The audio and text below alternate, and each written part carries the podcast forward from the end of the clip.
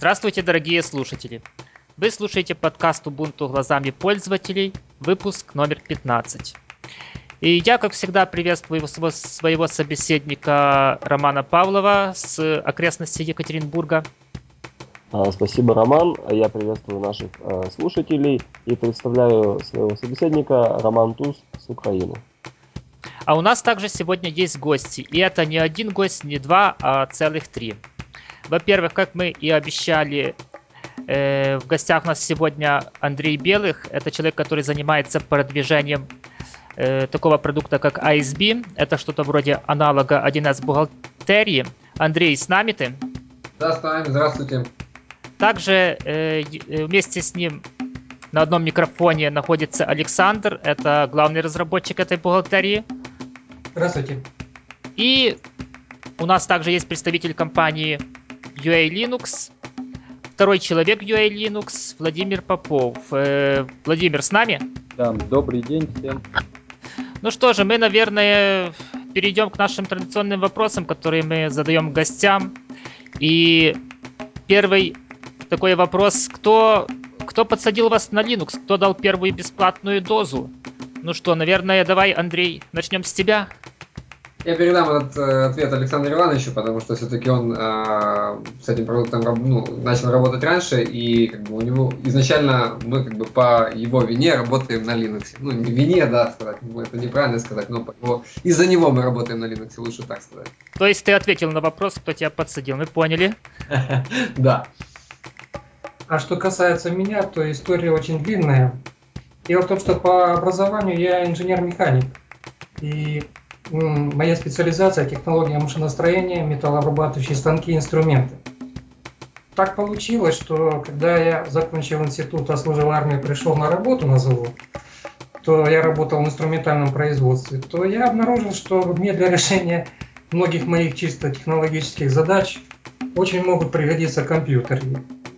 А в то время, это было середина, начало 80-х годов, компьютеры у нас были, а программистов не было ну, имеется в виду программисты, которые закончили соответствующие факультеты, были. Но писать программы они почему-то не могли. Ну, мне пришлось самому с этим делом разбираться, писать нужные мне для, для работы программы, которые я применял в инструментальном производстве как инженер-механик. С началом 90-х годов все это развалилось. То есть Советский Союз развалился, завод перестал работать, и мне нужно было тупо кормить семью. Вот, и я в этот момент просто хватался за все, что пролетало мимо. И однажды один из моих знакомых сказал, что тут ищут программиста для разработки бухгалтерского учета, одна из фирм. Вот, я попросил его завести меня туда. Вот, и так мы начали, так я начал разрабатывать бухгалтерский учет. Они мне поверили, хотя бухгалтерского учета я не знал, и профессиональным программистом на тот момент я не был. А что касается Linux, вот почему Linux?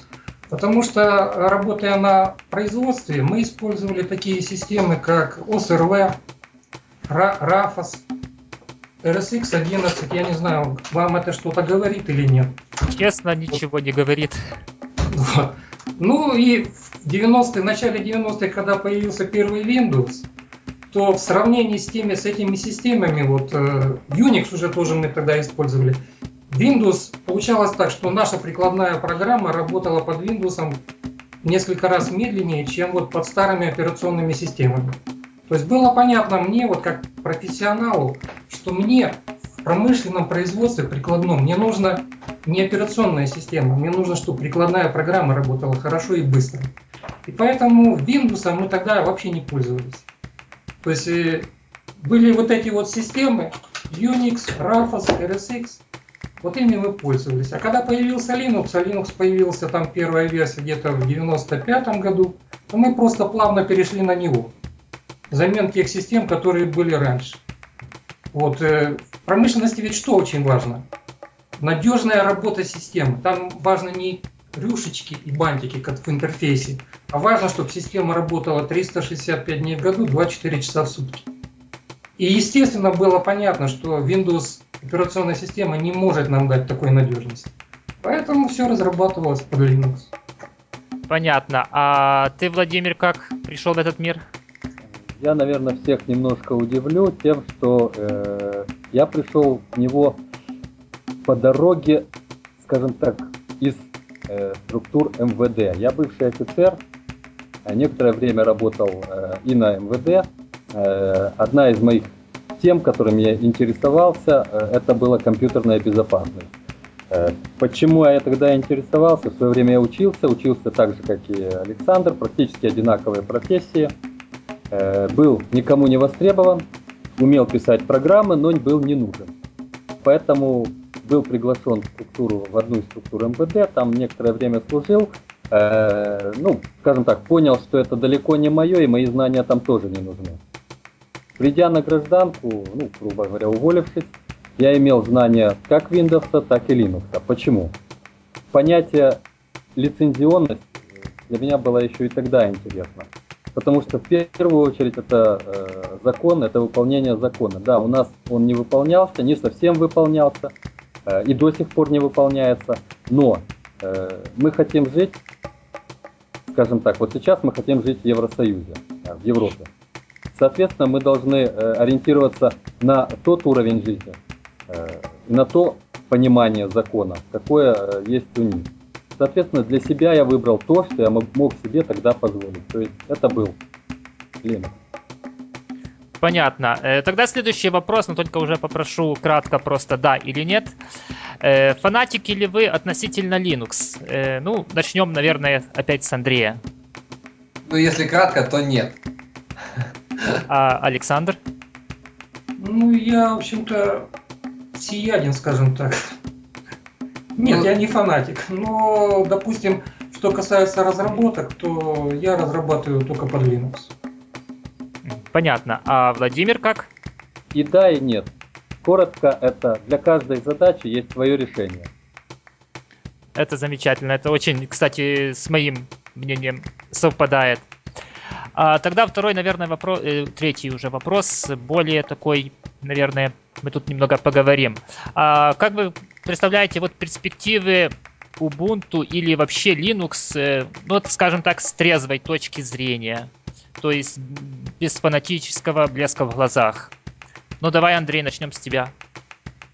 А, перспективы Ubuntu? А, я считаю, что у Ubuntu очень большие перспективы а, в том плане, что а, на рынке она все больше завоевывает доверие пользователей, как я лично вижу, да, и, и как бы растет интеграция не только на рынке Украины, но процент интеграции, да, не только на рынке Украины, но и на мировом рынке. Поэтому я думаю, что Canonical скоро будет одной из таких стабильных компаний, с чьим мнением будет считаться на ряду с, как бы, с теми же э, не знаю, там, Novel, да, Suse, э, которые предоставляют больше серверные решения. Вот. А сегменты, конечно, разные, но э, перспективы очень хорошие. Понятно. А Александр что думает по этому поводу? Ну, вы знаете, я так как уже 30 лет в этом бизнесе, то у меня есть определенные сомнения. Дело в том, что с чисто инженерной точки зрения Linux лучше. Даже я бы так сказал, Unix подобные системы, они лучше в том плане, что они надежнее работают, лучше защищены. Windows, Windows подобные системы, скажем, они хороши тем, что там пользователю легче их осваивать. Они более дружелюбны, и, скажем, такие это, установить программу или э, деинсталлировать программу, там все это значительно проще, чем в Linux. То есть ты вот ставишь Windows, у тебя сразу работает веб-камера, микрофон, принтер, все. В Linux с этим могут быть проблемы. Вот если Linux когда-нибудь доведут до такой степени, что ты вот поставил, у тебя все работает, то тогда пользователю будет, в общем-то, все равно, какая у него операционная система. Windows или Linux. Пользователю ведь что важно? Что он вот просто поставил из коробки, и у него все оборудование просто заработало. И если он там что-то еще купит, какой-то там прибамбас к своему компьютеру, чтобы оно тоже вот вставил, и оно работает. Вот тогда у Linux будут перспективы. Но я так Linux уже знаю, это 20 лет уже операционной системе Linux исполнилось. Да, да, да, где-то буквально не более недели назад. Да. А процент, если смотреть статистику, то э, на десктопах процент Linux, он не может, не растет практически. Ну, там Ну, примерно 1%, если я не ошибаюсь. Ну, не больше 3% там по разным этим самым. И он не растет. На серверах, да, на серверах растет. А на десктопах нет. И тут даже вопрос может быть ставить не так. Будет ли Linux перспективы на десктопах? Будет ли у Linux перспективы на десктопах? То есть может ли он конкурировать на равных с Windows и macOS? Вот тут у меня большой знак вопроса. Я не могу сказать, сможет или нет. Я думал, что это будет все быстрее, значительно быстрее. То есть если я вот уже, можно сказать, с 80-х годов знаю, что Unix подобные системы это лучше, но уже прошло 30 лет, а на рынке десктопов ничего не меняется. Поэтому я сомневаюсь, что будет, что будет прорыв, что они на десктопах смогут ну хотя бы 10% набрать. Понятно. А Владимир как об этом думает? С одной стороны, я не, чуть-чуть не согласен э, по, простой, простой, по одной простой причине. Как только э, Linux начнут, дадут возможность коммерциализироваться, как только на Linux обратят внимание, действительно обратят внимание и начнут вкладывать деньги э, ведущие э, производители и железа, э, ситуация изменится. Простой пример, и я думаю, все-таки ситуация немножко изменится, я надеюсь, это разработка э, операционной системы в России. Там, насколько мне известно, одно из требований, которое будет продвигаться к оборудованию, поставляемому в Россию, это э, наличие драйверов под Linux. Ты имеешь в виду вот Да. эти федеральные проекты? Да, да, да. Именно эти федеральные проекты, просто мне Ну, так краем уха я в них... Сейчас, но ведь есть, допустим, у Китая такой же проект государственный, есть у них операционная система, но на рынок Linux это никак не влияет. Поэтому, ну, добавится еще Россия к Китаю, ну и что изменится? Э, Я сказал, что как только дадут ему еще возможность коммерциализироваться, то есть э, на сегодняшний день большинство тех, кто работают с Linux, они в штыки воспринимают такие понятия, как продажа, как получение денег, получение прибыли. Э, Многие считают, что Linux это бесплатно, и он должен раздаваться, ну, грубо говоря, ну, как они выражаются, на шару. На самом деле, ну, все бесплатно имеет какой-то определенный предел. Для того, чтобы проводить э, те же самые рекламные акции, чтобы писать драйвера, нужно, э, нужно вкладывать во все это дело определенный процент денег. То есть То есть- практически как только Linux станет Windows, все будет хорошо. Практически да. То есть как только дадут возможность Linux и как только э, фанатики э, Linux поймут, что э, его нужно продвигать и, и продвигать путем коммерциализации, вложения в него денег и получения с этого прибыли, сразу же э, ситуация будет меняться. То есть большой если, если бизнес... такое произойдет, то сразу появится другой свободный проект, который будет называться, скажем, Linux 2, А он уже есть. Их, их много проектов, то есть там они развиваются, просто Linux будет как развивался, так и развивался, но развиваться. Но я имею в виду не в плане того, что его закроют, ограничат и начнут полностью продавать. Нет, он как разрабатывался, так и будет разрабатываться. Просто э, дать возможность э, получения прибыли. То есть не ругаться, не воспринимать штыки, не э, пытаться э, мешать э, проведению каких-то там определенных на получение прибыли направленных действий, а именно помогать людям. но если я не ошибаюсь, Ubuntu именно этим и занимается. Правильно. Сейчас она именно этим и занимается. Red Hat этим занимается. И именно проблема э, в том, что э, у нас этот, э, скажем так, Unix-подобные системы не вышли на более высокий уровень. именно в том, что у нас считается, что его продавать нельзя, зарабатывать на нем нельзя. Это, это бесплатно, это, это плохо. Да нет, у нас как раз считается, что бесплатно это хорошо. Не, я имею в виду продавать. Это бесплатно и это плохо. Продавать. То есть продажа Linux это плохо. Нет, я думаю, что не только в этом дело, я думаю, что просто специалистов нету соответствующих. Вот у нас в институтах ведь не готовят специалистов по профилю Linux. У нас ведь там просто даже преподавателей таких нету, которые знают что-нибудь о Linux. Естественно, масса студентов, которые вы, в это, выбрасывается в промышленность, они их учили Windows, и они кругом предлагают Windows. Это Поэтому да. их, и учат, поэтому их и учат Linux, э, Windows, потому что Windows в перспективе их работы э, как бы, им будет э, легче устроиться на работу с сознаниями Windows и с э, этим всем, потому что под, э, ну, сегмент Linux из операционных систем, он мал, и устроиться туда и получать, зарабатывать хорошие деньги для того, чтобы прокормить свою семью, намного сложнее, чем устроиться в компанию, где есть... Мы, где, все правильно, это все правильно, но с другой стороны, если Я... вы даете образование, оно должно быть всесторонним. И если студенты будут знать, что вот есть еще альтернатива, будут знать, как этой альтернативой пользоваться, то будет гораздо проще это все. Я, извиняюсь, что опять же немножко перебиваю. Вы как раз таки затронули тему образования. Э, я практически с вами согласен, но только учить нужно не Windows или не Linux, а основам операционных систем. Учить нужно не, оп, не Microsoft Office, а основам работы с текстовым редактором. Как то, э, почему? Потому что э, я сталкивался с такими вещами, как выезжающий за границу человек, э, ну, его садят за, э, вот допустим, на фирме э, стандарт де-факто это Mac, Mac. И тут он, да, MacOS. И тут вот человек сталкивается с проблемой, что а офис-то немножко другой. Давайте посмотрим опять же на эту же проблему с другой стороны. Разница между SP и семеркой довольно-таки велика. Разница между офисом 2003 и 2007 и 2010 опять это практически пользователя нужно посылать на курсы.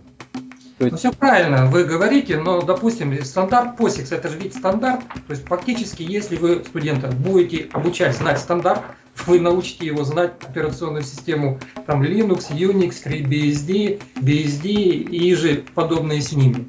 Ведь Правильно. Unix подобная система, ведь она возникла в 1970 году.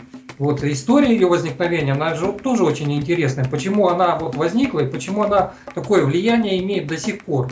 Ведь э, до 1970 года э, любая компания, которая выпускала компьютер, она под него выпускала операционную систему, которая могла работать только на этом компьютере и ни на каком другом. А вот в 1907 году специалисты, которые разработали первую версию Unix, они решили абстрагироваться от оборудования и создать универсальную операционную систему, которая бы работала на любом железе. Это был первый этот самый такой прецедент. Да, эта операционная система, может быть, работала не очень быстро. Допустим, если операционная система написана для определенного железа, будет работать лучше и быстрее. Но эта операционная система оказалась универсальной. Вот. И за счет этого все производители оборудования смогли на свои железа, хотя оно совершенно разное, ставить одну и ту же операционную систему. Это был прорыв. И э, идеология, которая была заложена в эту операционную систему, на то время она вообще была ну, нестандартная. То есть, в принципе, вот эта идеология операционной системы Unix, которая в 70-м году была э, заложена и развита, она применяется до сих пор. И оправдалась уже, время уже оправдало ну, качество этой разработки. Даже э, если не секрет, вы знаете, что очень часто, допустим, представители Windows говорят, что вот мы сейчас сделали новую систему, и в ней вот это вот сделали как в Unix. То есть эта операционная система, в принципе, является стандартом. Почему вот студентов не учат стандарту. Вот это мне непонятно. Вот, вот тут вот мы и подошли к тому вопросу, что есть такое понятие, как унификация, и я могу даже сказать больше. Допустим, если наш студент, э, окончивший э, там престижный вуз технически, выйдет за границу, он столкнется с тем, что а там-то его знания будут не совсем востребованы. Почему? Потому что, э, допустим, в той же Болгарии, скажем так, вот он в нашем политеке есть Э, Академия э, Microsoft, это вот в Одесском политехе. В болгарских вузах там Академии Microsoft практически нигде не представлены. Там есть Академия IBM, Академия там Oracle, чего угодно, но только не Microsoft. На вопрос, а почему у вас это нету? А это не вам э, любой ректор ответит, а это не так востребовано.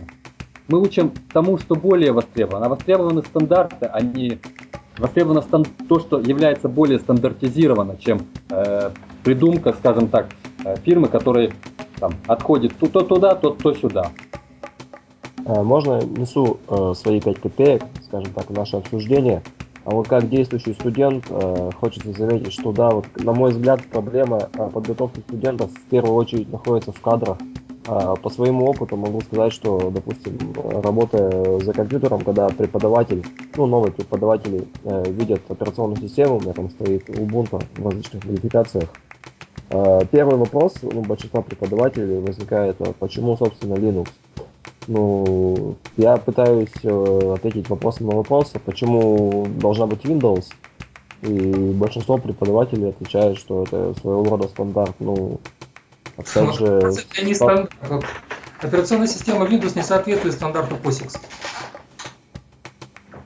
Понятно. Плюс, Ну, есть- то есть это, на мой взгляд, все-таки подготовка в кадрах, то есть, э, на мой взгляд, нужно менять как на эту ситуацию. Э, Я извиняюсь опять, что ты немножко перебиваю. Э, Кроме того, у нас э, есть другая проблема. Я про нее чуть-чуть раньше говорил, почему я перешел на Linux. Это проблема лицензирования. На сегодняшний день система Windows, она у нас... Большинство пользователей спроси, они скажут, что она бесплатна. И мало кто знает, что она платна. В большинстве школах это опять же, ну никому не секрет, что для обработки красных глаз, глаз в фотографиях используется чуть ли не Photoshop. То есть, потому что он опять же бесплатный на торрентах. То есть до тех пор, пока э, в самих институтах не начнут преподавать як- и учебных заведениях э, не, не начнут э, доносить до студентов, что это стоит денег и каких оно стоит, то есть э, учить основам юридической грамотности, ситуация слабо изменится. Понятно, я на правах ведущего перерыва, то мы потихоньку переходим, э, ста- становимся похожими на Linux Org. И вернемся, наверное, к нашим баранам, а именно к бухгалтерии ISB. И вот следующий вопрос, э, наверное, все-таки к Андрею, так как он продвигает и постоянно объясняет это клиентам. А скажи, э, потенциальным клиентам, а скажи, пожалуйста, чем ваша бухгалтерия ISB лучше от других программ того типа, например, от э, 1С? Ну, э, тут как бы не стоит говорить лучше. То есть я никогда не говорю, что наше программное обеспечение лучше. Почему? Потому что когда говорят лучше, э, соответственно, бы, ну, нужно объяснить почему. У нас другой продукт. А Где-то он может быть лучше, где-то он может быть хуже. У, как у любого конкурента есть свои преимущества, есть свои недостатки. То, что мы как бы залаживали в этапе разработки, эм, оно сейчас вылилось э, в преимущество. Э, Наше преимущество в первую очередь это гибкость. Э, Гибкость нашего продукта заключается в том, что этот продукт можно поставить, э, ну, можно внедрить в предприятие с э, любым видом деятельности, с любой правовой ну, формой собственности. Это может быть как государственное, так и полугосударственное, так и полностью коммерческое предприятие. В программе предусмотрено введение плана счетов. ну, все, все бухгалтерии, которые как бы аналоги, все, которые наши конкуренты, они жестко забивают план счетов, и предприятие, которое как бы является, у него есть несколько видов деятельности, ему уже сложно работать, ему уже нужно покупать несколько продуктов. В нашем же продукте это можно как бы, внедрить самому. А наша программа, когда раз- разрабатывалась, был, была нацелена на быстродействие системы. И э, быстродействие э, и скорость работы это как бы одни из наших преимуществ. То есть э, по э, работе, например, той же 1С мы как бы сравнивали там расчет примерно одних и тех же э, объемов данных. Наша программа там несколько раз быстрее это рассчитывает. А, ну и как бы дружелюбность интерфейса это простота интерфейса. То есть э, если в 1С как бы ну, нужно их обучать, обучать э, реально бухгалтеров 1С, потому что не все э, бухгалтера понимают, как бы, где размещены какие кнопки, где размещены какие функции, э, куда мне зайти, чтобы сделать, например, это, то э, как бы, благодаря нашему такому простому некоторые ну, пользователи говорят, так у вас допотопный интер- интерфейс. А, так я говорю, а чем это плохо? Ну, то есть, как бы, это же интуитивно просто. То есть вы сразу понимаете, куда вам идти. У вас сразу как бы все написано, что вот в этой, по этой кнопке вы перейдете в это меню, и ну, то есть это интуитивно понятно. Вот, поэтому как бы вот эти основные наши преимущества. Что добавить от своей, как разработчик? Э, Дело в том, что, скажем, у нас есть вот сейчас организации, которые работают на нашей системе с 95 года. Объем базы данных с 95 года сейчас имеет у них размер 300 мегабайт. Это раз. Второе. За эти все годы у нас не было ни одного программного сбоя. 50% этих заслуг принадлежит операционной системе. Чего нельзя сказать о других, скажем так, бухгалтерских программах. Вот. Э, размер программ вот всех наших комплексов это 20 мегабайт. Это бинарный файл. Бинарных файлов, то есть самих программ. Работать система может на любом компьютере, на котором стоит Linux. То есть лаптоп, нетбук, ноутбук, сервер мощный, любой. Если туда установили Linux, значит она может работать. Плюс еще терминальный доступ. То есть система позволяет работать с терминалом. Я не знаю, вы знаете, что это такое или нет. Ну, естественно. терминалы. Естественно, знаем. Вот. То есть до сих пор у меня есть организации, которые до сих пор это оборудование используют, хотя оно было выпущено еще 20 лет назад. И оно работает на них. Значит, э, плюс возможность работать через интернет. То есть, имея, допустим, программу Putty, вы можете законнектиться в сервер, где бы он ни находился, там в Штатах, в Нью-Йорке или там в Берлине, и работать с этой системой. Я извиняюсь, Роман, я дополню так немножко на такую шутливую тему. Э, вопрос, почему, чем лучше наша система э, IBM, ну это я имею в виду наша, тем, что она наша, написана разработчиками под Linux, а не портируется еще откуда-то. Но это так, э, это немножко шутливая тема. На самом деле, вот я добавлю про простоту. Э, я очень часто внедряю на различных предприятиях, в том числе и 1С, и э, с чем мне сталкивают, ну, так как э, приходит, причем на больших предприятиях, что первым делом старается сделать э, внедренец, это именно заняться упрощением. Чем сложнее система, чем сложнее интерфейс, тем сложнее человеку с ней работать. То есть, если у человека есть одна кнопка, ну, как мы ее назовем, да, сделать хорошо всем, он будет счастлив. Если у него будет их 10, он будет сомневаться понятно. А такой вопрос разработчику. Э, ну, разработчик, наверное, в курсе, что такое 1С и примерно как она устроена. Без понятия. Представления не имею. Э, ну, тогда конкретизирую вопрос. У вас э, вот вся все расчеты, то есть, которые там производятся, они вынесены на сторону сервера или они все-таки как в 1С, к сожалению, в клиенте? На стороне сервера. Понятно, потому что хотя 1С... Э, Сказал на стороне сервера, это все зависит от того, как вы ее сконфиг... ну, подключились. То есть, если вы подключитесь в терминальном доступе, то у вас будет все на стороне сервера. А если вы сетевой доступ сделаете, то у вас будет это самое, запрос этих базе данных, по сети возвращаться результат э, на, на ваш компьютер, и уже этот результат окончательно обрабатываться у вас на компьютере. То есть а. все зависит от схемы подключения. Понятно, значит мой вопрос был немного некорректен. Но я знаю, что у вас недавно вышла 12 версия новая. Ну, рассказывать, какие изменения, ну, я не знаю, будет ли это интересно пользователям простым, но вижу, что изменений, э, в принципе, довольно много. Ну что же, я пожелаю вам дальше успешно развиваться. Раз вы столько времени занимаете бухгалтерией и еще не забросили, значит, это, это во-первых, прибыльно для вас. А во-вторых, э, наличие альтернативы, оно всегда способствует тому, что все продукты развиваются и стараются сделаться лучше. А я предлагаю перейти к следующей теме. И был представлен э, иллюстрированный обзор улучшений пользовательского интерфейса Ubuntu 11.10. Дело в том, что вышла первая бета-версия, если честно, там есть на что посмотреть. Э, Роман, ты пробовал эту версию? Да, я скачал э, образ, записал на флешку, два дня пользуюсь. В целом мои впечатления крайне положительные. Также вот, обзор, э, ссылочку на который мы обязательно опубликуем, он говорит об основных, ну, скажем так, нововведениях. А ты, Роман, пробовал э, эту версию?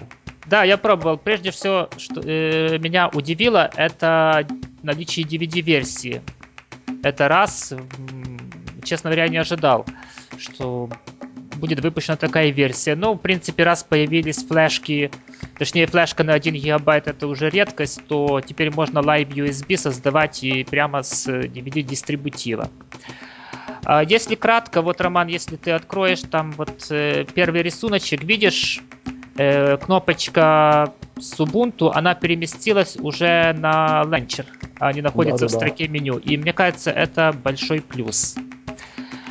Э, ну, тут, в принципе, можно смотреть на каждый скриншот и разговариваешь, там где-то закругленные углы, еще что-то. Ну, в принципе, это не столь важно.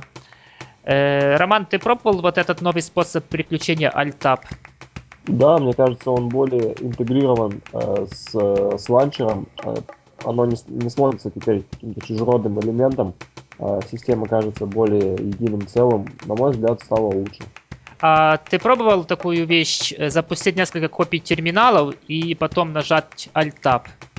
Я пробовал, но, к сожалению, видимо, какой-то баг либо у меня в системе, либо с конкретной версией дистрибутива. Когда много э, приложений запущено, э, у меня просто тупо не открывается вот это окошко переключалка. Понятно. Ну, дело в том, что, во-первых, оно в этой полосе переключения группирует эти задачи, а когда вот доходишь до терминала, ты можешь стрелочками вправо-влево, но это не отпуская Alt-Tab при этом, э, пролистывать именно по этим конкретным задачам. И что, в принципе, с одной стороны удобно, но с другой стороны, если это маленький экран нетбука, то это практически весь экран занимается вот этой строкой переключения. А, Роман, а, а, а тебе как понравился вот этот новый центр программы Ubuntu? Теперь уже он выглядит по-настоящему круто. Да, несмотря на то, что он у меня упал пару раз, в принципе, довольно интересное, не побоюсь этого слова, красивое приложение, которое позволяет, допустим, по вводу поиска MP3 эм установить необходимые кодеки, в том числе для IV, DVD и других форматов. Очень удобно. Понятно. Ну, у меня он падал, в принципе, почти при каждой попытке что-нибудь сделать, так что я там очень много с ним э, времени не провел. Но вот что мне ясно, это то, что Canonical, похоже, не собирается сворачивать своего пути, использовать Unity для того, чтобы это был основной пользовательский интерфейс. И у меня вопрос к Владимиру. Владимир, вы как смотрите за свежими бетами и как вообще отношение в UA Linux к самому Unity? отношение, в принципе, э, довольно-таки с одной стороны положительное. Почему? Потому что э, у Linux начал смотреть на, так же как и Canonical, начали смотреть в сторону планшетов. Почему? В первую очередь, изначально Unity разрабатывался под планшеты. Весьма удобный интерфейс, весьма удобный. Ну, скажем так, я немножко более ретроград, поэтому для меня это все немного неудобно. Я привык сидеть на старом добром гноме. Ну, вот привычка такая. Но э, последнее то, что мы видели, э, он, это я правда видел в 1.04, насколько я помню, версии, э, есть некоторые недоработки, но если э, Canonical более присмотрится еще к старым компьютерам, э, таким как, ну, не, не, не планшетом, то они доделают этот интерфейс и, в принципе, э, простому пользователю будет весьма и весьма удобно. Ну, мне, кстати, вот, э, ну, я уже это не раз повторял в предыдущих выпусках, что э, вот этот новый интерфейс Unity, он больше похож на интерфейс э, такой операционной системы, как macOS. Вот только вот этот launcher не внизу, а сбоку. Ну, чтобы совсем уж не копировать. Роман, я могу добавить тут почему э, сбоку. Э, давайте вот э, рассмотрим вообще, почему э, macOS, вот, ну, в принципе, почему Ubuntu начала ставить кнопочки не справа, допустим, а слева, и почему вносила вот такие вот изменения, почему launcher стоит не снизу, а сбоку. Давайте вспомним такую вещь, как мы просто читаем, как мы смотрим. Человек так уж устроен, что он смотрит перед собой, и читаем мы с лево направо, правильно? Ну, в наших странах, да. Ну, это вот э, в большинстве странах, стран вот, вот так вот. Ну, мы не берем китайцев, не берем еще несколько стран. То есть Ubuntu разрабатывается, где чтение, и где чтение, и где, э, в принципе, все происходит именно так. Э, для того, чтобы, допустим, э, не делать лишних телодвижений, давайте вспомним тот же самый XP, чтобы дотянуться до кнопочки «Пуск», мы должны посмотреть глазами вниз, ткнуть туда, провести там еще мышкой. Здесь мы имеем все практически перед глазами, на уровне глаз. Э, нам не нужно делать лишние движения, то есть мы не делаем э, ненужные движения. Для чего это с одной стороны нужно? Мы успеваем выполнить работу, э, если вы помните, в Linux есть такая замечательная кнопка, как ограничение работы или выключение экрана через определенный промежуток времени. Для чего это сделано? Для того, чтобы мы могли, отработав определенное количество времени, встать и, скажем так, отойти от э, экрана, выпить там кофе, пройтись, прогуляться. Э, при этом, скажем так, имея лаунчер перед глазами, не нужно делать лишние движения, и все у нас будет быстро происходить. Понятно. Андрей, а ты как, э, Ubuntu пользуешься или разговор об Unity для тебя, тебя вообще не касается? Ну, честно говоря, я больше юзер э, Windows, и на Ubuntu я пользуюсь, но редко, скажем так. То есть у меня на ноуте стоит две операционные системы. Как бы я проектирую, э, ну, в мою работу входит также проектирование систем под Windows, под Linux операционной системы. Вот. Но как э, пользователь я как бы больше работаю с Windows. Вот. И все как бы мне, мне больше как бы нравится, ну, как, я привык больше к Windows интерфейсам. Хотя это всего лишь дело привычки, и я так понимаю, что э, в ближайшем будущем, возможно, я стану чисто линуксовым юзером. Понятно. Роман, я могу добавить еще? Да, естественно. Я, в принципе, я использую в работе как Windows, так и Linux. Просто вот э, некоторые мне приходится настраивать интерфейсы и там, и там, потому что на многих предприятиях э, люди работают, ну, если уже куплена э, лицензионная Windows, то переходить на какую-то другую систему, я думаю, ну, даже и глупо. Мы потратили деньги, мы вложили. Э, там вот э, такие, такие вещи, как э, отключение через определенный промежуток времени, э, это доменит, это весьма-весьма не хватает вот этих вот, э, скажем так, фишек, которые присутствуют в Linux. Потому что когда я показываю, э, как это происходит у меня, то есть у меня, допустим, на ноутбуке через 40 минут происходит отключение, я стою, отхожу, при этом, ну, вот никому не секрет, что многие компьютерщики носят очки. Э, так вот, в течение трех лет, благодаря тому, что я стал вот использовать вот эти вот маленькие фишки, я перешел, я, я вот буквально три недели назад заказал себе более-менее сильные очки. То есть у меня начало восстанавливаться зрение. То есть почему? Я стал делать гимнастику, я стал отходить от компьютера, я стал, в принципе, выполнять рекомендации врачей. Понятно. Используйте Ubuntu, и ваше зрение восстановится. В принципе, да. То есть умеете использовать Linux там правильно, и ваше зрение может не упасть, а может быть даже восстановиться. Это понятно. Ну что же, поговорили мы о Unity, а думаю, теперь, наверное, пора об GNOME 3. Это я говорю о следующей теме. Оказывается, готовится к релизу следующая версия GNOME 3.2, и, честно говоря, GNOME 3 мне нравится, до сих пор даже нравится больше, чем Unity. Хотя, конечно, придется мне все-таки привыкать к Unity. И одним из новшеств будет э, интеграция веб-сайтов на рабочий стол.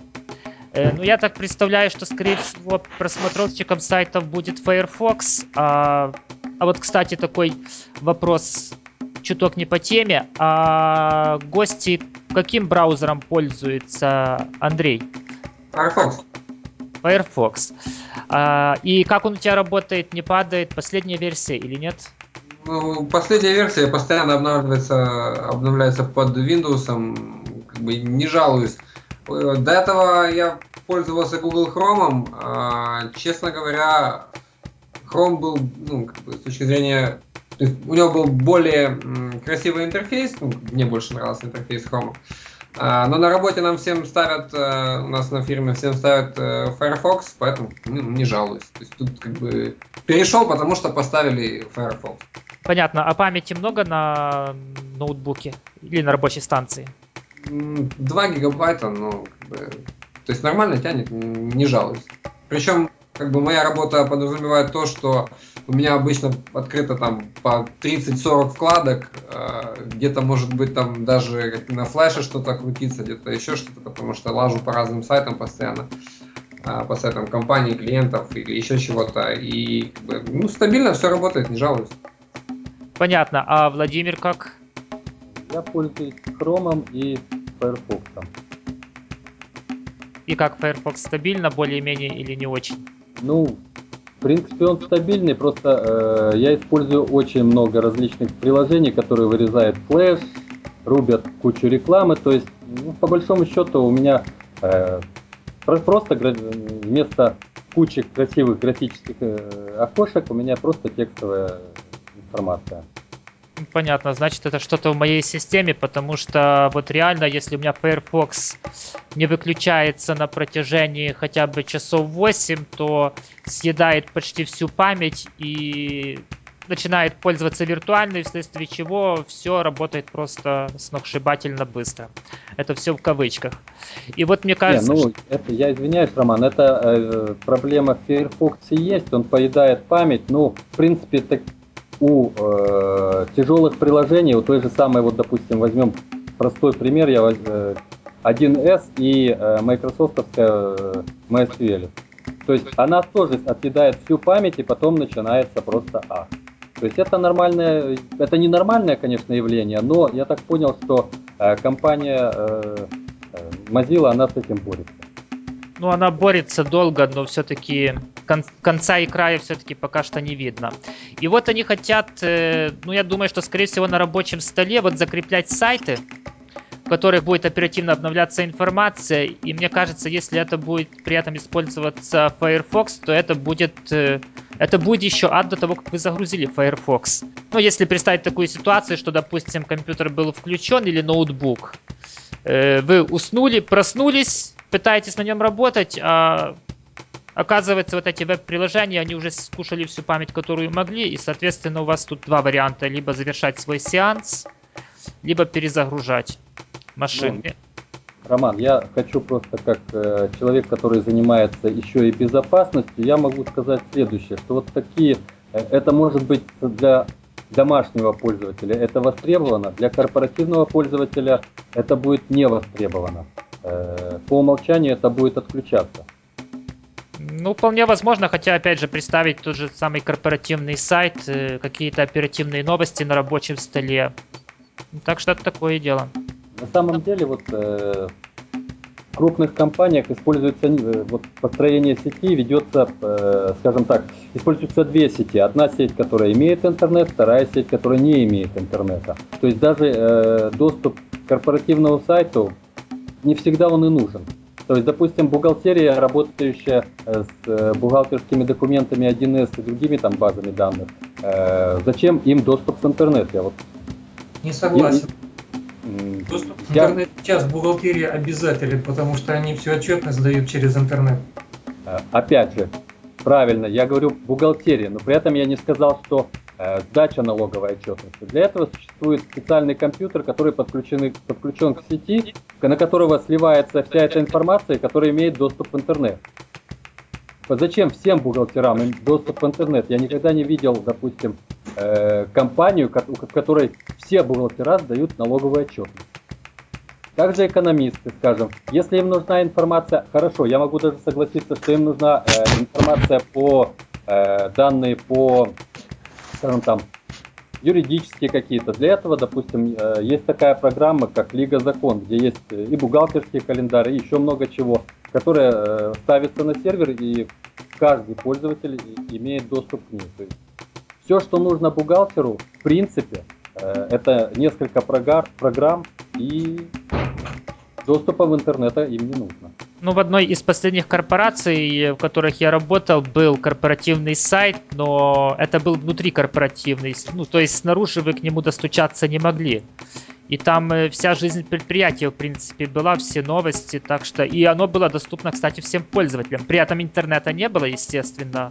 Точнее, он был, но только у некоторых э, строго определенных пользователей.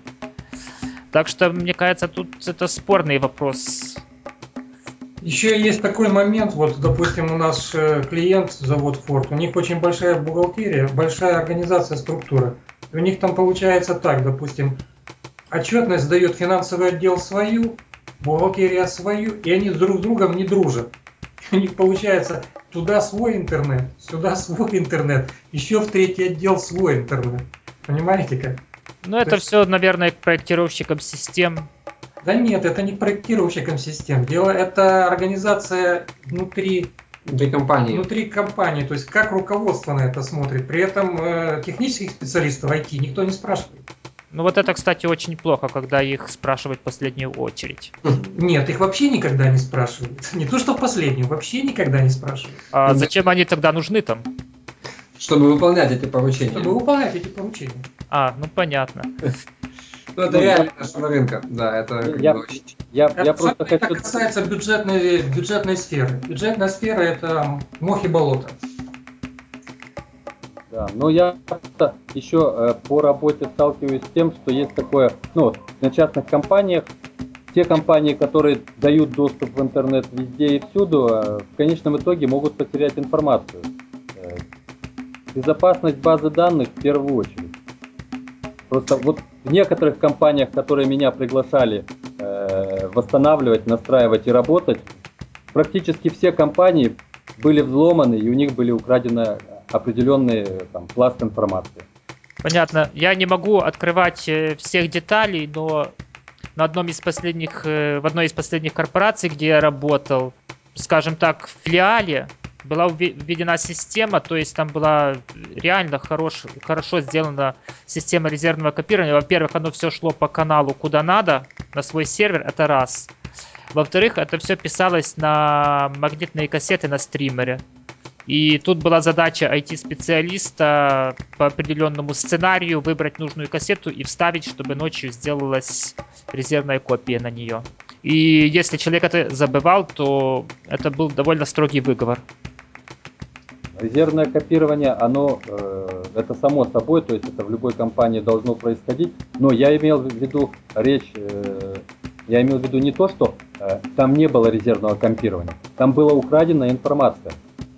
То есть взломана э, сама система и украдена информация. Почему взломана система? Э, потому что, скажем так, IT-отделу на тот момент никто не прислушивался.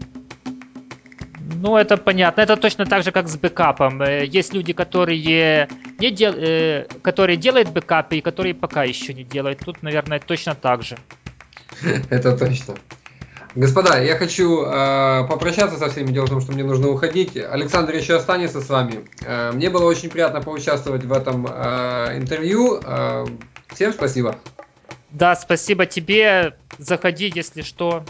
Да, да. Всегда рады видеть. Все, Всего всего доброго. доброго. Пока. Э, Ну что же, наверное, перейдем к следующим новшествам GNOME 3.2. Ну, во-первых, был представлен э, скриншот нового экрана входа в систему, но, честно говоря, ну, меня он совершенно не впечатлил. Ну, немного другой вид, да и все. А вот следующий пункт. Это появилась довольно хорошая виртуальная экранная клавиатура. И была проведена такая довольно серьезная оптимизация GNOME под использование на интернет-планшетах. Ну, то есть имеется в виду различные сенсорные экраны, когда вы пальчиком можете управлять гном. Э, ну, я не слышал, чтобы где-то собирались гном использовать на планшетах. Ну, я не имею в виду китайские компании, потому что их планшеты там, там реально, чтобы нормально быстро бегал, тут надо DOS ставить. Там даже Android 1.5 и тот тормозит. А, вот э, хочу спросить гостей. Александр, вот как вы думаете, планшеты это это тот, э, это та ниша, где Linux может получить какое-то преимущество. Я не говорю об Android, который основан на Linux, а говорю именно о полноценном Linux. Ну, насколько я понимаю, полноценного Linux там нет и не будет в ближайшее время. Если я не ошибаюсь, поправьте меня. Ну, есть, конечно, сборки, даже тот же самый Ubuntu, есть сборки под ARM, но, честно говоря, пользоваться ими... Ну, во-первых, пользователю надо дотачивать очень много, и очень много чего не работает. Ну, если говорить, вот, э, если посмотреть то, что пишут э, в прессе, интервью дают э, разработчики там больших IT-компаний, то они видят перспективу этих планшетов так, что это будет фактически графический терминал, и все твои данные и целое программное обеспечение будет в интернете. В этом, в этом плане вот возникает вопрос, а какая разница тогда, какая там операционная система? И сможет ли пользователь ее выбирать? Это первый вопрос. И второй вопрос. А кто захочет работать на таких планшетах? Я имею в виду, что домашнему пользователю ему все равно, какая операционная система, где его данные находятся. Ему это по барабану. Он получил устройство, оно работает, выполняет его функции, ему этого достаточно. А вот, скажем, если взять юридические лица фирмы, вряд ли кто-то из них захочет, чтобы их бухгалтерия была где-то в облаке в интернете. они этим пользоваться не будут. Ну почему? Есть довольно много уже сервисов, э, кстати. Э, если, если вы хотите сохранить свои данные инкогнито, вы не будете их размещать в интернете. Вы сделаете все, чтобы оно было у вас на локальном компьютере и оттуда никуда не ушло. То есть прогнозы такие, что персональный компьютер умер и вместо него придет вот планшет, они сильно преувеличены. Я думаю, что просто э, персональный компьютер займет свою нишу на рынке, а планшеты займут свою нишу на рынке. И, возможно, эти ниши никак даже пересекаться не будут. Но все-таки разработчики GNOME э, точат именно, вот понятно, что GNOME это, грубо говоря, только оконный менеджер, то, но они все-таки точат его под, именно под планшеты, то есть, ну, наверное... Если я получу персональный компьютер вот в виде планшета с теми же возможностями, которые имеет сейчас десктопный компьютер, меня будет единственное только что смущать размер экрана. Хватит мне его. Все остальное меня будет устраивать. Понятно. А Владимир, что ты думаешь? В планшетах будет что-то? Планшеты имеют свою нишу, то есть это интересно как мобильным пользователям, подключающимся, допустим, к удал... Э, удаленно к чему-то, но э, персональный компьютер, он как был, так и останется. Он может перейти, допустим, в разряд там, тонких клиентов, толстых клиентов, неважно. Э, возможно, возможно, появятся мониторы с, возможно, с возможностью, как я уже говорил, там, да, не, не только мышкой, а и пальцем что-то выбирать. Э, может быть, для этого подойдет гном 3, то есть для этого точек. Но э, отказываться от персональных компьютеров э, на сегодняшний день никто не, не будет. Облака, да, облака это интересная тема, э, это отдельная вообще тема, про нее можно долго говорить, но э, любая компания может уйти в облака, но только в свои, э, не выпуская данные куда-то в интернет. Мелкая, возможно, то есть я могу настроить у себя, грубо говоря, на предприятии свое облако и работать в нем, но отдать его куда-то кому-то на сегодняшний день ни, ни один э, хозяин, ну, владелец не будет готов. Полностью согласен. То есть все-таки гном э, делает задел на будущее, получается, правильно? Но они делают, они хотят это сделать, ведь никто не знает, как рынок повернется. Будет это нужно, не будет это нужно будет пользоваться спросом, не будет пользоваться. Ребятам надо что-то делать, вот они и делают. Э, кстати, Роман, ты когда качал э, эту новую бетку, ты качал через торренты или все-таки заходил на ресурс, где были исошки? Я, по-моему, именно чисто исошник качал с сайта.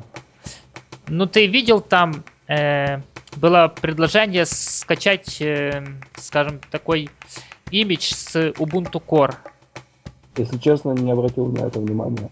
Ну, в общем, э, грубо, если говорить грубо, э, Canonical явно, хотя м, до этого были только макеты, опять же вспомнить тот инновационный компьютер, который мы с тобой, Роман, немного о нем говорили, который построен, в принципе, на ARM-системе, и, кстати, если я не ошибаюсь, там бежал и Unity. Так вот, э, теперь Canonical, в принципе, пред, предоставляет вот эту минимальную сборку Linux, то есть линуксовое ядро и минимальный набор инструментов под ARM-системы, и вы можете скачать в принципе, э, используя некоторые нехитрые инструкции от своего железа и поставить туда Ubuntu и проектировать или даже уже разрабатывать и, в принципе, в будущем даже продавать, если это получится успех. Размер вот этого, скажем, минимального набора порядка 100 мегабайт, а в архиве получается около 35. И имеет около 100 пакетов, которые сразу встроены. И, в принципе, вот э, хотелось бы вопрос, вот, наверное, больше как э, задать Александру, так как он ближе к разработчикам. Он может себя гордо именовать разработчиком, не то, что мы простые пользователи. Э, вот как ты думаешь, Linux э, в таких, скажем, вот этот встраиваемый Linux в устройство, это путь для того, чтобы Linux что-то завоевал? Ну, трудно сказать. Я очень тяжело подвинуть кого-то на рынке, когда этот рынок сформировался. И тут товарищ правильно сказал, пока в это дело бабло влаживать не будут, никого, никто ничего не подвинет. Понятно. А ты, Владимир, что думаешь? Ну вот, в принципе, то же самое Александр уже сказал, и мои, и мои слова повторил. До тех пор, пока э, мы туда не принесем либо готовое решение, либо не вложим деньги, э, ничего не произойдет. Я могу простой пример привести с э, MiiGo Intel, фирмы Intel. До Так. тех пор, пока они не стали э, предлагать э, разработчикам деньги, толк был ровно нулевой. Как только они стали сотрудничать с разработчиками, MiiGo начала появляться на определенных девайсах.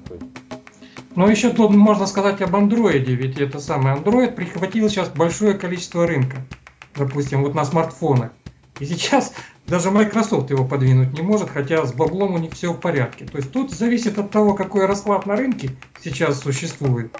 Кто, кто захватил первым ниши. И подвинуть уже, вот я считаю, игроков, которые уже в каких-то нишах обосновались, можно только за очень большие деньги. А что касается, вот Android захватил, почему на смартфонах бо- бо- бо- большую часть рынка? Потому что он вышел, стартовая позиция Android и того же Windows Phone, они одновременно вышли, одновременно стартовали. И в этом смысле тот, кто оказался лучше, тот и выиграл. А в качестве операционной системы Linux, то Windows там стартовал значительно раньше. То есть у него была сумасшедшая фора, которую Linux без вложения денег подали, ну, преодолеть не сможет.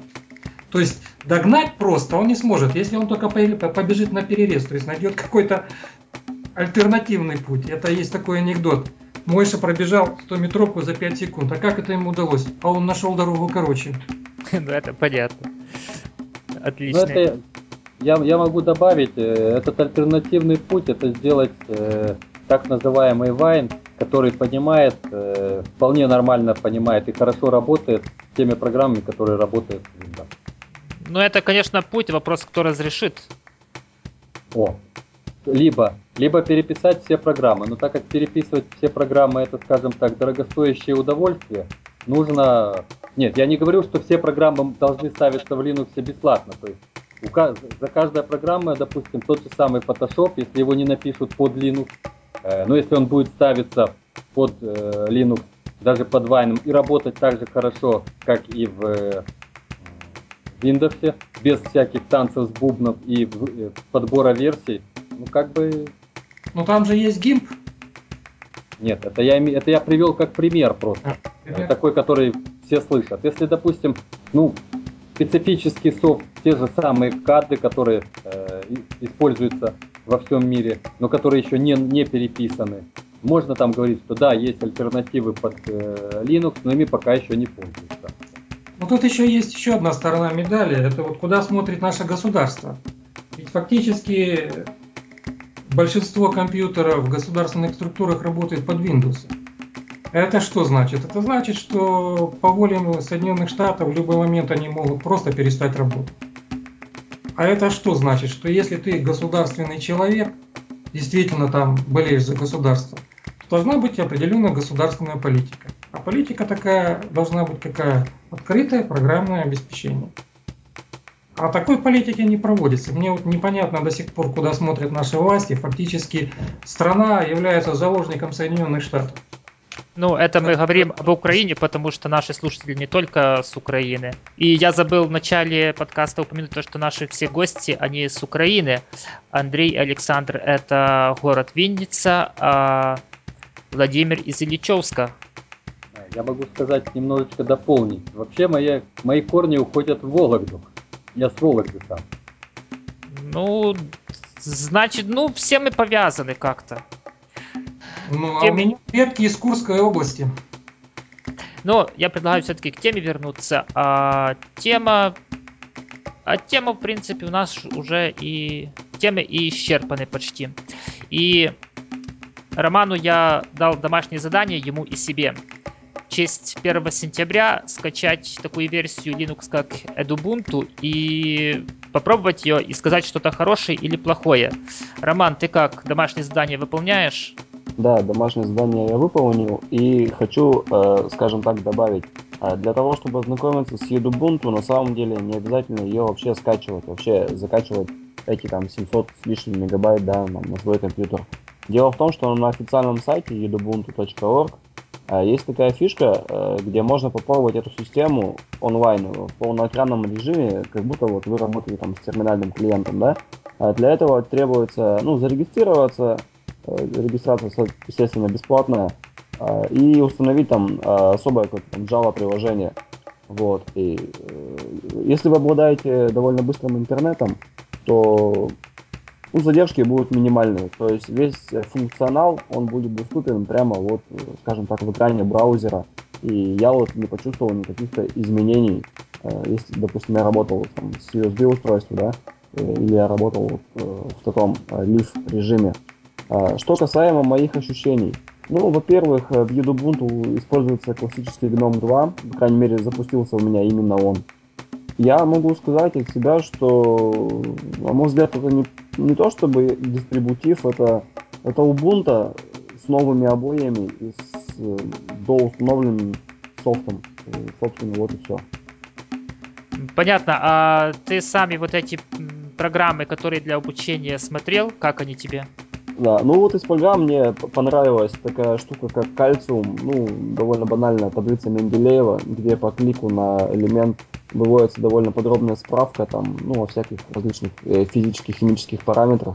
А причем, если, ну, я хочу узнать что-то побольше, я кликаю там, кнопочка еще что ли называется, меня выкидывает на страницу Википедии уже русскоязычную, где я могу уже более подробно с этим материалом ознакомиться.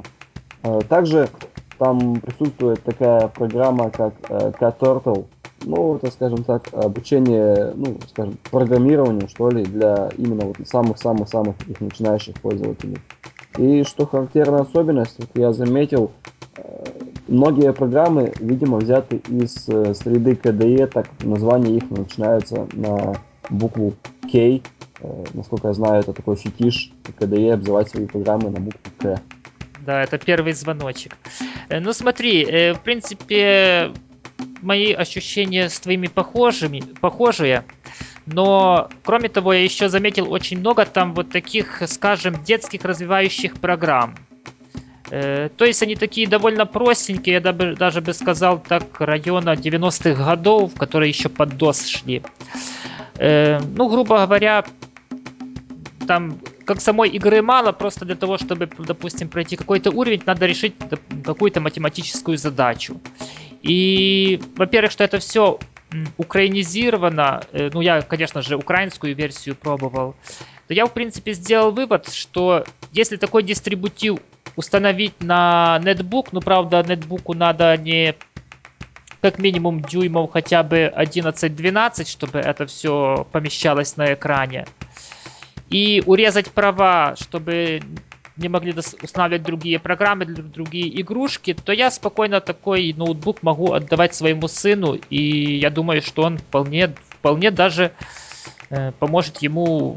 Он как раз в первом классе, пошел первый класс, и я думаю, что он вполне даже поможет ему, скажем так, приобщиться к науке.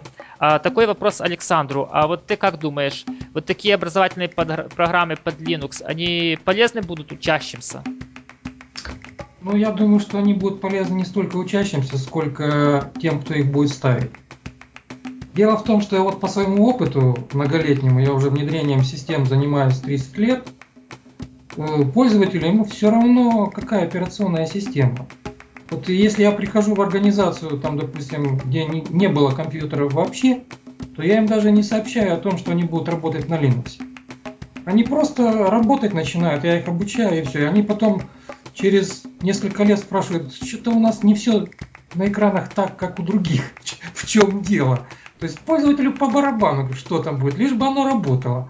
А вот э, не все равно тем, кто будет это ставить, устанавливать эту программу, кто его будет убирать. Какое программное обеспечение ставить? Э, линуховое или виндовое? Вот эти вот люди, которые принимают решения, вот пока эти люди не будут уверены в том, что вот это лучше, по разным причинам. Потому что лучше это работает, или потому что это дешевле, или еще что-то. Тут до тех пор ничего не изменится. То есть нужно, э, чтобы люди, которые принимают вот эти вот решения, они были заинтересованы в том, чтобы ставить операционную систему Linux. Но судя по тому, что наши чиновники любят откаты, а Linux он дешевый, то им их привлекают более дорогие вещи, где будут более большие откаты. И тут Windows вне конкуренции. Понятно, но понимаешь, Александр, я не встречал, я, я сейчас говорю суд об Украине, образовательных украинских программ под Windows. Ну, что-то у меня не сложилось с этим. Не, я не знаю, есть такие программы или нет, я ничего не скажу. Но я говорю, что все будет зависеть от людей, принимающих решения. Это будет зависеть не от детей, которые будут на этом работать, и не от родителей. То есть, если это будет работать хорошо, им все равно, на чем оно работает, на Windows или на Linux. Вот. А все будет зависеть от тех, кто будет принимать решение, как потратить деньги, купить Windows или установить Linux. Тут, тут проблема. Насчет школьных компьютеров, да, но есть еще и компьютеры дома, то есть ребенку можно спокойно дать какой-то ноутбук, и оно, думаю, Вы будет... имеете в виду в плане того, что Linux на ноутбуке будет работать лучше, тут я с вами согласен. То есть он будет более быстрее там все шуршать. Тут я с вами согласен. Ну и ребенок, во-первых, огражден от всяких, э, скажем, излишеств в виде Need for Speed и Counter-Strike и, и им подобных. А вот, Владимир, ты как думаешь, э, вот пр- продвигать вот такие образовательные программы, оно вообще сейчас стоит или нет? Компания Linux пошла немного, немножко раньше вообще по этому пути. То есть мы э, собрали специальную сборку, называется Ubuntu Education Pack, куда входят как образовательные игры для детей, так и э, визуальные среды разработок, э, всякие графические стимуляторы и, ну, то есть это DVD-диск, э, который охватывает детей от двух и до учащихся вузов. Кроме того, для того, чтобы мы начали собирать сборку с использованием, скажем так, дополнительных программ, которые позволяют урезать права для работы с интернетом. Почему это мы стали делать? Э, Ну, скажем так, сейчас много сайтов, которые нежелательны для просмотра. Так называемые программы э, ограничения контента. Первый сайт ВКонтакте. Ну, пер- первое, первое, что я делаю, приходя на работу в любую организацию, то есть для работы, э, на прокси-сервере я запрещаю такие сайты, как ВКонтакте и Одноклассники. Могу сказать, что э, время работы э, людей за компьютерами увеличивается, скажем так, работоспособность увеличивается в 20-30 раз. Ну а са- са- сами вот эти вот образовательные программы, они не просто необходимы, они, скажем так, нужны, потому что э, дети все равно, начиная с 4-5 лет, ну так уже сейчас получилось, что они сидят за компьютерами, как бы там ни, ни было. И лучше, если они будут сидеть за образовательными программами, чем будут э, просто бесцельно там передвигать там, пасьянцы, такое вот. Итак, я предлагаю перейти к последней теме и рассмотреть один довольно замечательный комикс, который, кстати, есть на русском языке. Ссылочку, естественно, дадим. Он скачивается бесплатно, и это вполне легально. И этот комикс является частью книги, ну, я могу так сделать перевод, э, «Свободное обеспечение для детей». Вот э, сразу такой первый вопрос. А есть ли смысл детям рассказывать о том, что есть свободное обеспечение? Вообще, стоит им этим голову-то забивать? Александр.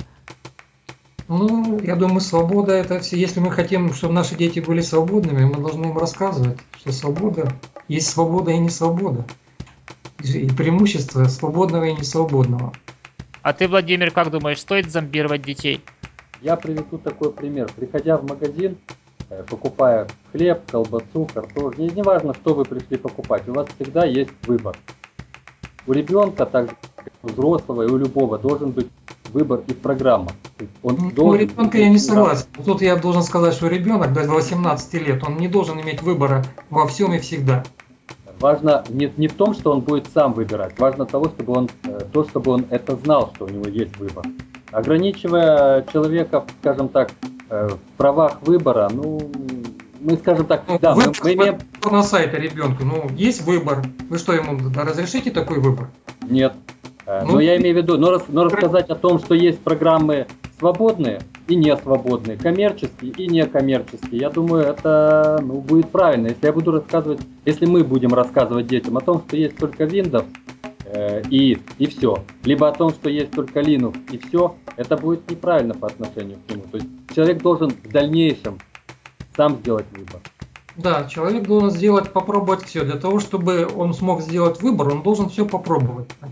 Только человек, который попробует это, это, это, сможет сделать выбор. Если он ничего не пробовал, то как он выберет? Тут я с вами согласен. Понятно. А Роман, а ты как э, смотрел комикс? Да, я посмотрел комикс, он ну, довольно интересно нарисован, написан, в нем доступно объясняются ну, подводные камни использования там, ну, скажем так, дистрибутива от компании Microsoft. Думаю, что такие ну, познавательные, развлекательные ресурсы, они будут довольно полезны для детей и для взрослых в том числе. Ну, это будет часть потом общей книги.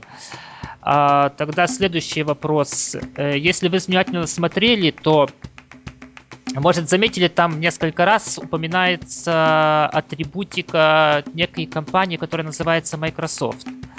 Это и значок Internet Explorer, и логотип Windows. Ну, в крайнем случае, в XP точно такой был, как в семерке, я уже не, не то что не помню, не могу вот в данный момент вспомнить. Э, как вы думаете, Microsoft не наедет, э, чтобы запретили эту книгу? Потому что книга, она пишется, в принципе, на Западе. Но если Microsoft наедет, оно только рекламу сделает. Положительные книги, правильно я понял? Конечно. Ага, понятно. А ты, Владимир, как думаешь? Они могут, в принципе, скажем так, подать в суд, наехать, но Э, если это комикс, это развлекательно, если там он не содержит ничего, то в принципе будет только реклама. Понятно. А кстати, такой вопрос я его должен был вначале задать. А на вас лично имеется в виду UA Linux Microsoft не наезжал? Сказать честно, по некоторым программам, то есть вот лично я, э, я общаюсь с безопасниками, э, с безопасниками фирмы Microsoft. Почему? Потому что, а зачем нам ругаться?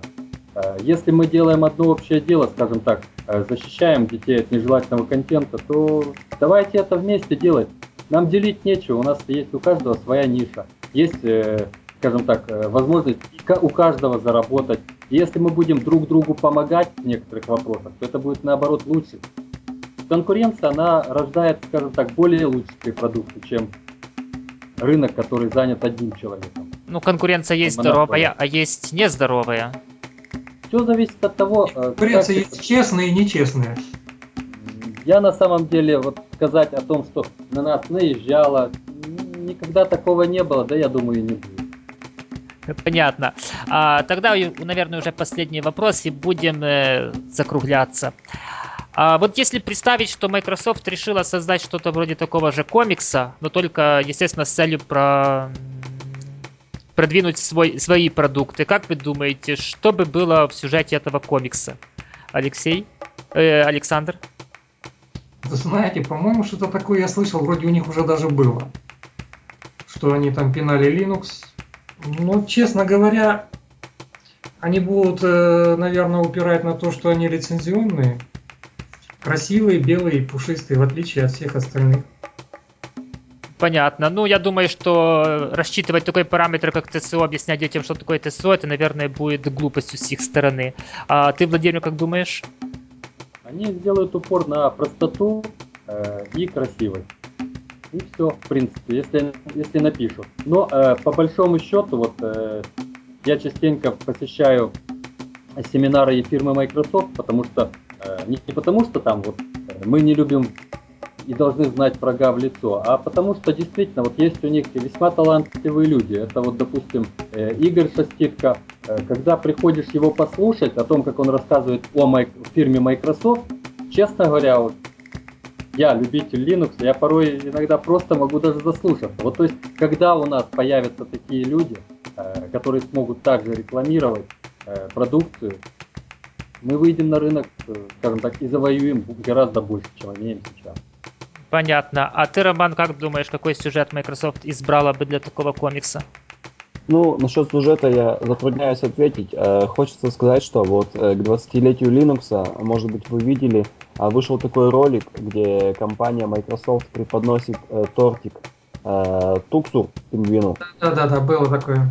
И в конце ролика Тукс, он принимает этот тортик. Я думаю, что все-таки это символизирует о том, что Э, компания ну, нацелена, ну, хочет показать, по крайней мере, на, то, что она нацелена на сотрудничество, а не на войну. Понятно. Ну что же, на таких довольно приятных словах я предлагаю и завершить этот выпуск подкаста. Следующий выпуск э, этого подкаста, который имеет гордое название Ubuntu глазами пользователей, будет, как всегда, через неделю. А с вами были э, Роман из окрестностей Екатеринбурга. А, со мной беседовал, а также с остальными гостями а, Роман Туз с Украины. А также хочу сказать отдельное спасибо гостям. Спасибо, что вы к нам пришли, разбавили наш, э, скажем, диалог с двух человек. Спасибо тебе, Александр, спасибо Андрею, который ушел, и спасибо тебе, Владимир. До свидания. Всем пока.